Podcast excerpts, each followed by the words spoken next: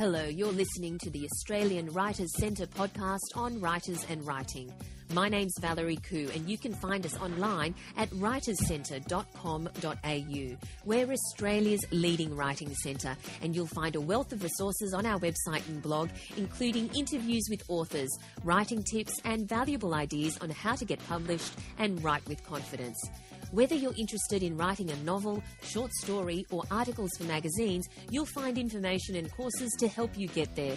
Or if you want to hone your business writing skills, we can help you too. Our presenters are the best in the industry. Our team is passionate about all things writing, and in these podcasts, we'll be talking to best selling authors on their craft.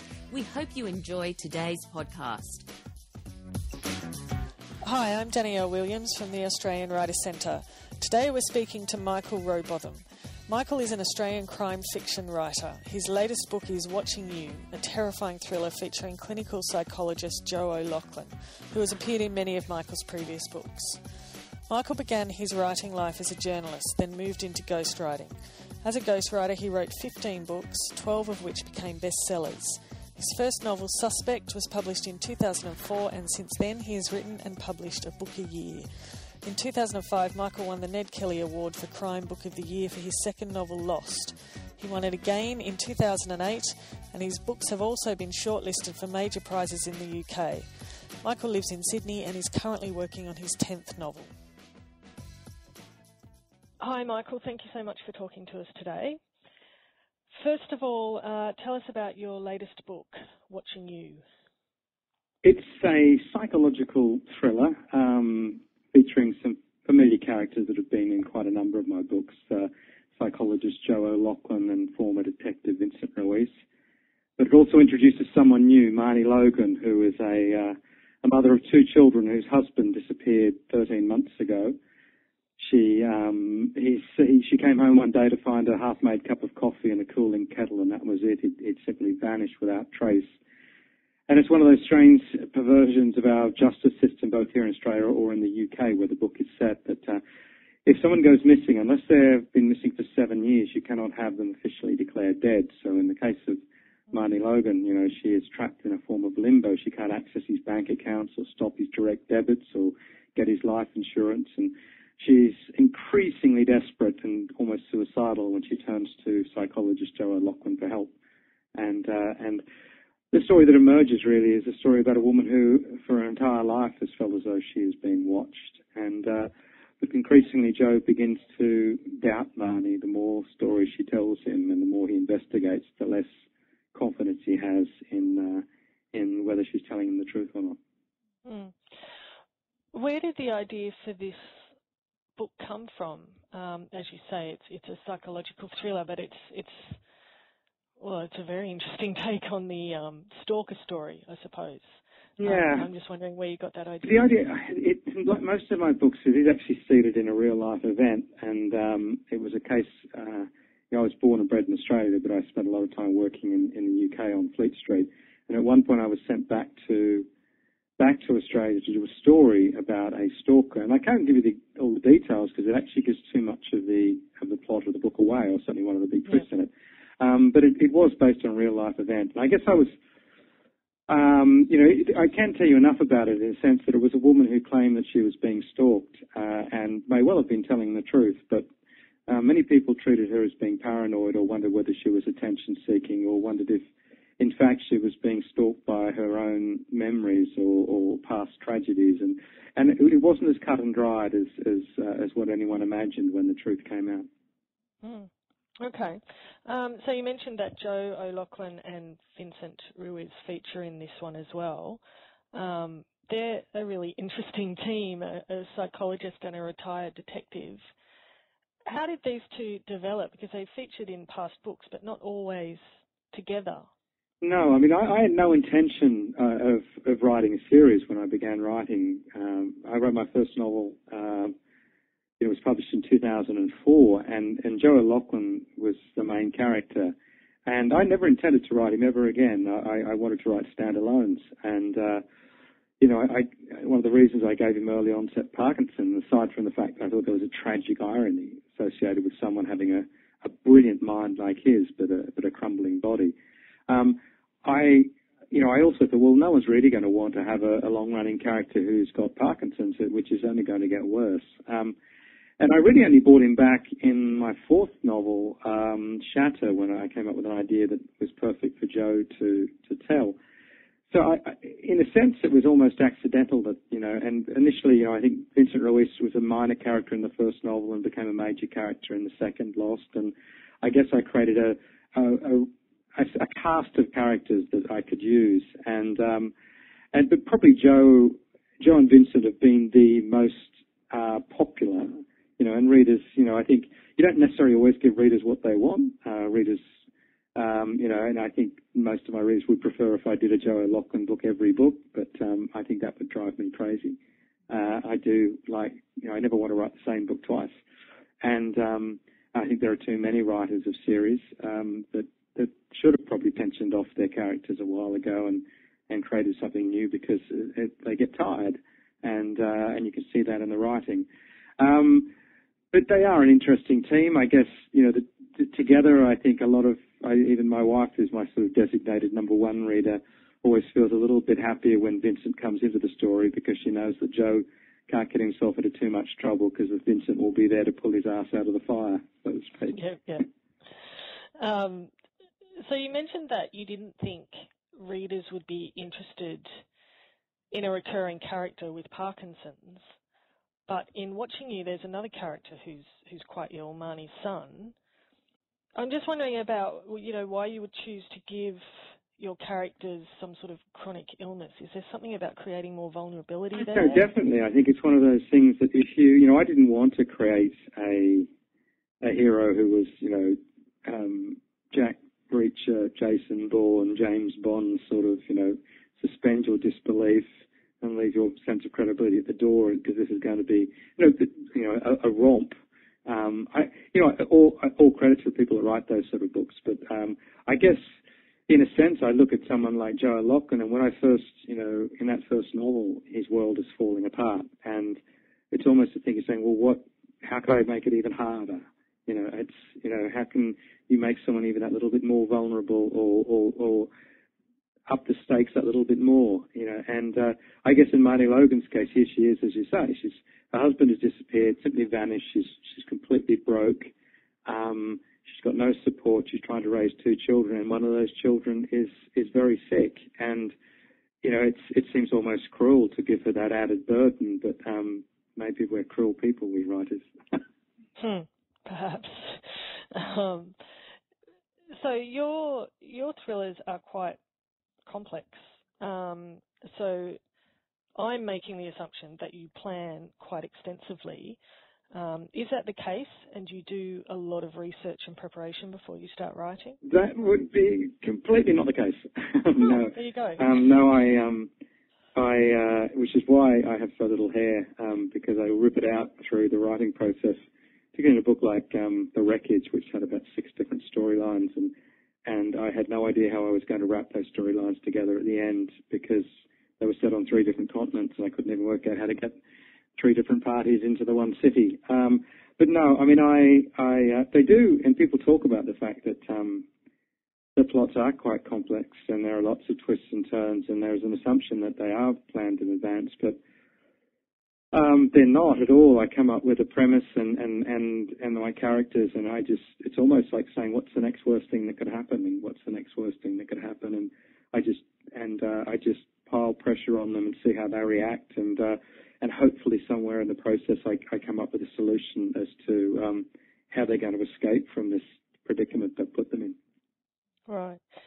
So does it, I mean, do you stick with the same story until you've come to that solution, or are you constantly working on a few? No, I stick with the same story. I mean, there are times, I mean, I liken it to writing without any form of safety net.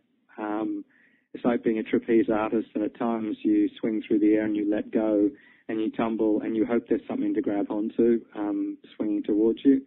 And and quite often I crash and burn, and you know I throw away large amounts of material because I've just written myself off a cliff or um, and there's no way back. So I've been able to throw you know 40,000 words away um, because the story, you know, I've just realised how the story can work.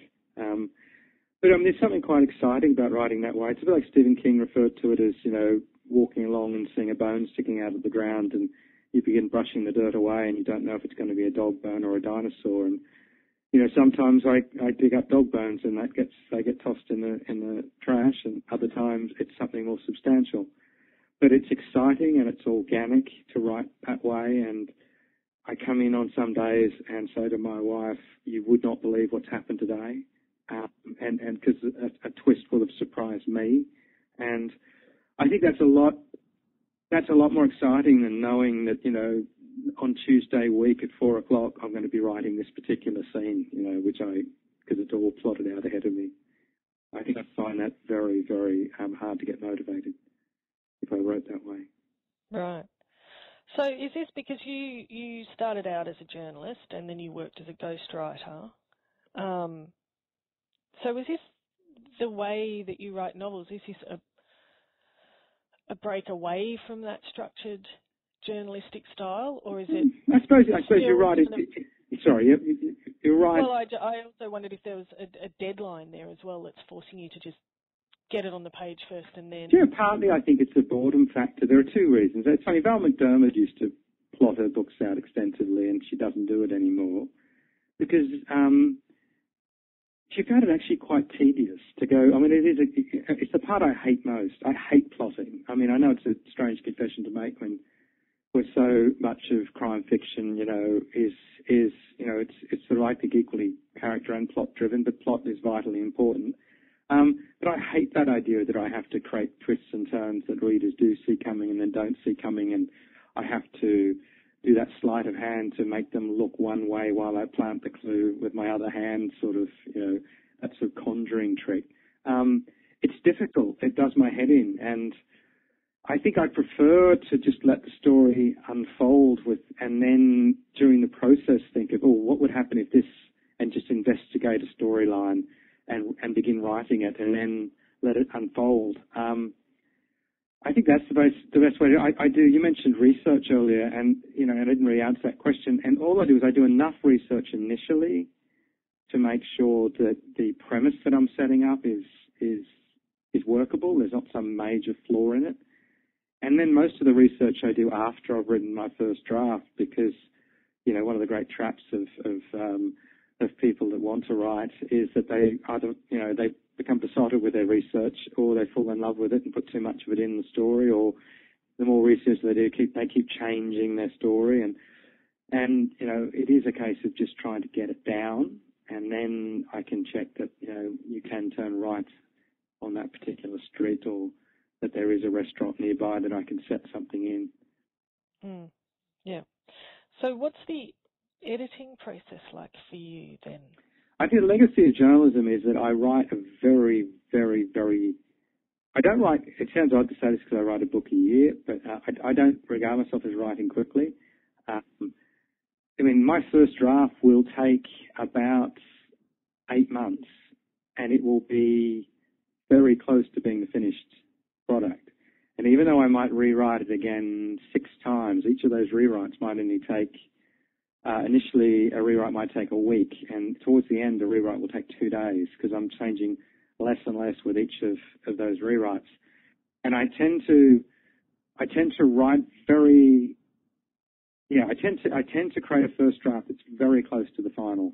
Because I, I, I wish I was the times sort of writer that just throws it down on the page and I'll go back and fix it later but uh, I tend to have to. Um, it's a bit like that idea. You've probably heard it in, in writing terms. People talk about whether someone is a, a settler or an explorer, and um, and the explorer is the is the writer that charges ahead and just keeps planting flags, and then keeps going and just gets the story down and plants flags along the way, and then goes back later and and you know creates chapters around those flags. Um, whereas uh, the settler gets to the first little place writes, builds a town, makes sure they're really happy with that town, and then they move on and build another town. And I'm more that sort of writer. Right, right. So, I mean, you just mentioned that you do write pretty much a book a year, nine books since 2004. Um, but you did mention in the acknowledge- acknowledgements of watching you that you often feel like you're out of ideas when you get to the end of a book. Yeah, no, I, I I finish each. I, I, I wish I was one of those writers that had a drawer full of ideas um, that I could just open up and just uh, and just pull a new one out. And I'm I'm not like that. And towards the end of a book, I mean, I, I'm sort of almost probably two thirds of the way through the first draft of, of, of, another book now, and as I get towards the end of that, I'll begin to panic about the fact that I don't have another idea for the one after it, and uh, and uh, and I will finish exhausted, thinking that I've I've used up every decent idea and clever line and, and nice description, and all of it's gone, you know. Um, and I will be convinced that you know there's nothing more to go to come. That's it. But you know, then a few hours later, my wife will find me in my office, and there'll be something I'll be writing something. I, I, I literally, I finish one book, and two hours later, I start the new one. You know. Wow. So it's just a spark. There's no strategy or anything that you use to get over that. No, it's more a case of you know, it's you know, I, I guess I mean the book I'm writing now, which will come out next year. It's called um, uh, Life or Death, and uh, you know, it, it's from something that I read many years ago, and I, I cut it out, a little paragraph out of a paper, and, and I found it in a folder. Um, and, I, and I suppose over the last 10 years, I've thought a lot about it, and it's about some guy who had served a long prison sentence that escapes the day before he's due to be released. And and I just kept thinking, it kept going over my head this way, why would someone do that? Why would they escape? And it's just sort of, and it's taken me sort of 10 years to think of why, but, um, but now you know, it's um that's the novel I'm writing. Okay. Um, on th- crime, the the whole crime genre and thrillers, what's the appeal to you about writing those books, and why do you think readers love it so much as well? Um, I'm a sort of accidental crime writer. I didn't set out in that first novel to write a crime novel. I, you know, it was I was very fortunate. To write 117 pages and have it become the subject of a, of a bidding war at the London Book Fair. And no one asked me how it ended, and I certainly didn't know how it ended because, you know, as I mentioned, I don't plot uh, in advance. Um, and I had no real idea that it was a crime novel. I knew it was, I knew it was sort of a bit like a, you know, North by Northwest, that sort of famous Hitchcock film of a case of mistaken identity. It was going to be that sort of, that sort of story. Um, but, um, I think, you know, you get asked a lot the question about why, and, you know, as I say, I stumbled into it. I can, I certainly, it's not that I don't love the genre. I don't read a great deal in it, um, but that's more because I, I find, you know, if you're writing it all the time, it's not, you tend to read something completely different. Um, um, I think there's, um, you know, there is that, that it's been said a lot, people's desire for, for order in their lives. They know in, in, in real life that, you know, terrible things are done and, and people get away with shocking crimes. But the one advantage of, uh, of crime fiction, as dark as it can be, there is normally a sense of order restored at the end. There is normally, uh, you know, justice is normally served in some way. And uh, maybe, you know, I think that's one reason. I think another reason is we, we vicariously like to, to investigate our own dark sides. I think we all have one. And we're all capable of murder if in the right circumstances. Um, and there's a little bit of little little bit of that in reading these stories as well. Mm, yeah, there, there certainly is. Um, certainly with Marnie, you get a sense that there, there's a lot more there. And I think in the case as well, I mean, you know, I am not someone that likes being scared. I, I don't watch scary films, you know, um, you know, and um, you know, but I can sort of see why you know people enjoy enjoy being scared. They can they enjoy that they, it, the adrenaline you know flows and they they get a kick out of it. Particularly you know not genuinely scared if you know what I mean. And when I say genuinely, they're, they're sitting safe at home. You know, I, I mean, I love the idea when people talk about you know the fact that you know when I talk about my books can move people, they they normally move them to get up and check the doors are locked. That's true or move to turn on the light. Yeah, or, just yeah. to, just to check. yes. Um, just one final question. What is your advice to budding authors? Oh, look, it's it's to write and to write and to write. I mean, there's no. I mean, I wanted to be a writer from the age of twelve, and you know, and there is no doubt that you get better the more you do it. The more you write and the more you read and the more you practice, you get better at it. Um, not, you know, and it's when you read, you dissect books. What you do is you should take them apart. You should you should look at why they work and why they don't work and how they could have been improved. And I always tell people that the thing that inspires me to be a writer aren't aren't the really truly great works of genius because they're books that you can't take apart. You can't even see the joins to put your fingers inside of to try to pry apart. It's the books that you read and you think, I could do better than that. They're the mm. books that inspire me to want to, to be a writer. And um, and that's it. And other than that, just you just have to do it. You really just have to do it and not leave all your ideas out there in the ether and talk about it, but simply sit down and write. Yep. That's wonderful advice. Thank you so much for chatting to us today. I loved reading, watching you. I've had a couple of very late nights this week staying up reading it. Um, the other thing you should get a chance if you haven't seen it already, but given that you're involved in the Writing Centre, I don't know if um, it's come across your radar yet, but I was involved in editing a book which came out a few weeks ago called If I Tell You I'll Have to Kill You. Yes, I did see that on your website. Yeah, I mean, keep an eye out for that because that's got it's got 20 essays from sort of, you know, um, all pretty much all of Australia's leading crime writers. The only person I couldn't grab was Peter Temple, who said yes and then and pulled out.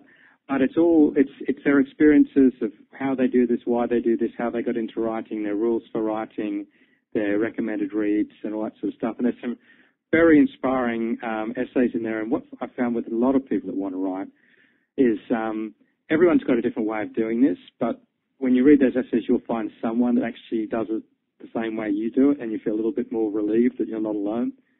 yeah, yeah, yeah, definitely. We will look out for that for sure. Um, and thank you again. It's been lovely chatting to you. Oh, it's a pleasure. Thank you. You've been listening to the team from the Australian Writers Centre podcast on writers and writing. My name's Valerie Khoo. You can find us online at writerscentre.com.au and discover details about our courses, seminars, and popular online learning programs where we help students from all over the world. I'm author of the book Power Stories, the eight stories you must tell to build an epic business. And you can find out more on my personal website, valeriekhoo.com. That's Valerie, K H O O.com. Thank you for listening.